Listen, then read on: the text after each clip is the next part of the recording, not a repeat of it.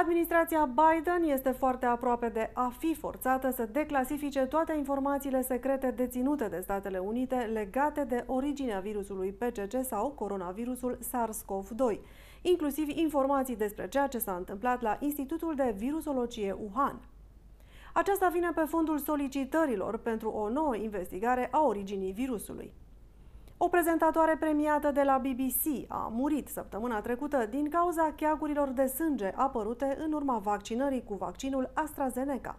În ultimii ani, Ungaria s-a apropiat din ce în ce mai mult de regimul chinez. La începutul acestui an, lumea liberă s-a unit pentru a sancționa Beijingul pentru abuzurile împotriva drepturilor omului din Xinjiang.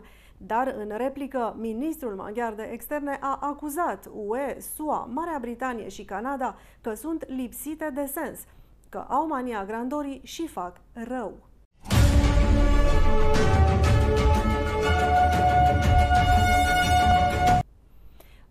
Și bine ați venit la NTD România! Sunt Diana Jiga.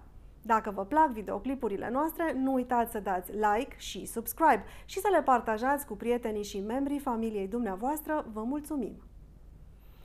Administrația Biden este foarte aproape de a fi forțată să declasifice toate informațiile secrete deținute de Statele Unite legate de originea virusului PCC sau coronavirusul SARS-CoV-2, inclusiv informații despre ceea ce s-a întâmplat la Institutul de Virusologie Wuhan. Aceasta vine pe fondul solicitărilor pentru o nouă investigare a originii virusului. Un proiect de lege care vizează originea virusului PCC a trecut în unanimitate de Senatul american. Acesta cere ca directorul Agenției Naționale de Intelligence să declasifice toate informațiile secrete care privesc presupusa legătură dintre Institutul de Virusologie Wuhan și originea virusului. Proiectul a fost introdus de către senatorul republican Josh Hawley și susținut de senatorul republican Mike Brown. Trebuie să investigăm prin ce a trecut țara noastră în ultima perioadă de un an și patru luni, care a devastat nu doar Statele Unite, ci și lumea întreagă. Și de ce nu am vrea să ajungem la ceea ce a generat această situație, fie chiar și dintr-un simplu motiv de transparență, a spus senatorul republican Mike Brown. Dacă proiectul de lege va trece, acesta poate duce la declasificarea unor documente care arată legătura dintre laboratorul Wuhan și Armata Populară de Eliberare a Chinei, precum și toate cercetările privind coronavirusii făcute la laboratorul Wuhan înainte de declanșarea pandemiei. Acest lucru se întâmplă datorită numărului crescut de solicitări pentru o reinvestigare a originii virusului PCC. Aceasta pe măsură ce cresc îngrijorările legate de posibilitatea izbucnirii unei pandemii pornind de la un accident de laborator. La 74-a adunare mondială a sănătății, secretarul pentru sănătate și servicii sociale Javier Becerra a cerut Organizației Mondiale a Sănătății, OMS, să demareze o a doua etapă a anchetei, dar transparentă de această dată. Faza a doua a studiului despre originea COVID-19 trebuie lansată cu termen de referință care să fie transparenți, bazați pe știință și care să ofere experților internaționali independența de a evalua pe deplin sursa și primele zile ale pandemiei, a spus Javier Becerra. Senatorul Mike Brown a declarat pentru Fox News că l-a întrebat pe Dr. Fauci de ce s-ar întoarce SUA la OMS pentru răspunsuri care privesc originea virusului. La momentul izbucnirii pandemiei, OMS a repetat narațiunea Partidului Comunist Chinez precum negarea transmiterii virusului de la om la om, numind rasistă considerația că virusul este originar din China. Senatorul s-a întrebat de asemenea de ce SUA s-ar baza pe regimul comunist chinez pentru răspunsuri, fiind știut faptul că PCC este lipsit de transparență. O prezentatoare premiată de la BBC a murit săptămâna trecută din cauza cheagurilor de sânge apărute în urma vaccinării cu vaccinul AstraZeneca. Prezentatoarea BBC Newcastle, Liza Shaw, a suferit dureri de cap severe la o săptămână după ce a făcut vaccinul și s-a simțit foarte rău câteva zile mai târziu. Femeia în vârstă de 44 de ani a fost tratată la terapie intensivă pentru cheaguri de sânge și sângerări, dar a murit vinerea trecută. Cauza decesului acesteia este încă în curs de investigare, dar sunt luate în considerare complicații apărute în urma vaccinării cu AstraZeneca.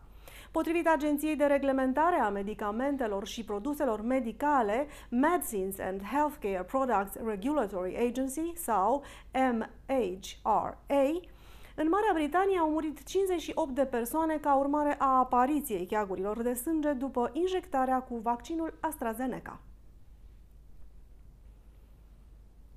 În ultimii ani, Ungaria s-a apropiat din ce în ce mai mult de regimul chinez. La începutul acestui an, lumea liberă s-a unit pentru a sancționa Beijingul pentru abuzurile împotriva drepturilor omului din Xinjiang. Dar în replică, ministrul maghiar de externe a acuzat UE, SUA, Marea Britanie și Canada că sunt lipsite de sens, că au mania grandorii și fac rău. Ungaria a fost singura țară UE care a votat împotriva sancțiunilor. Între lunile martie și mai, Ungaria a blocat de patru ori eforturile UE de a sancționa și condamna PCC.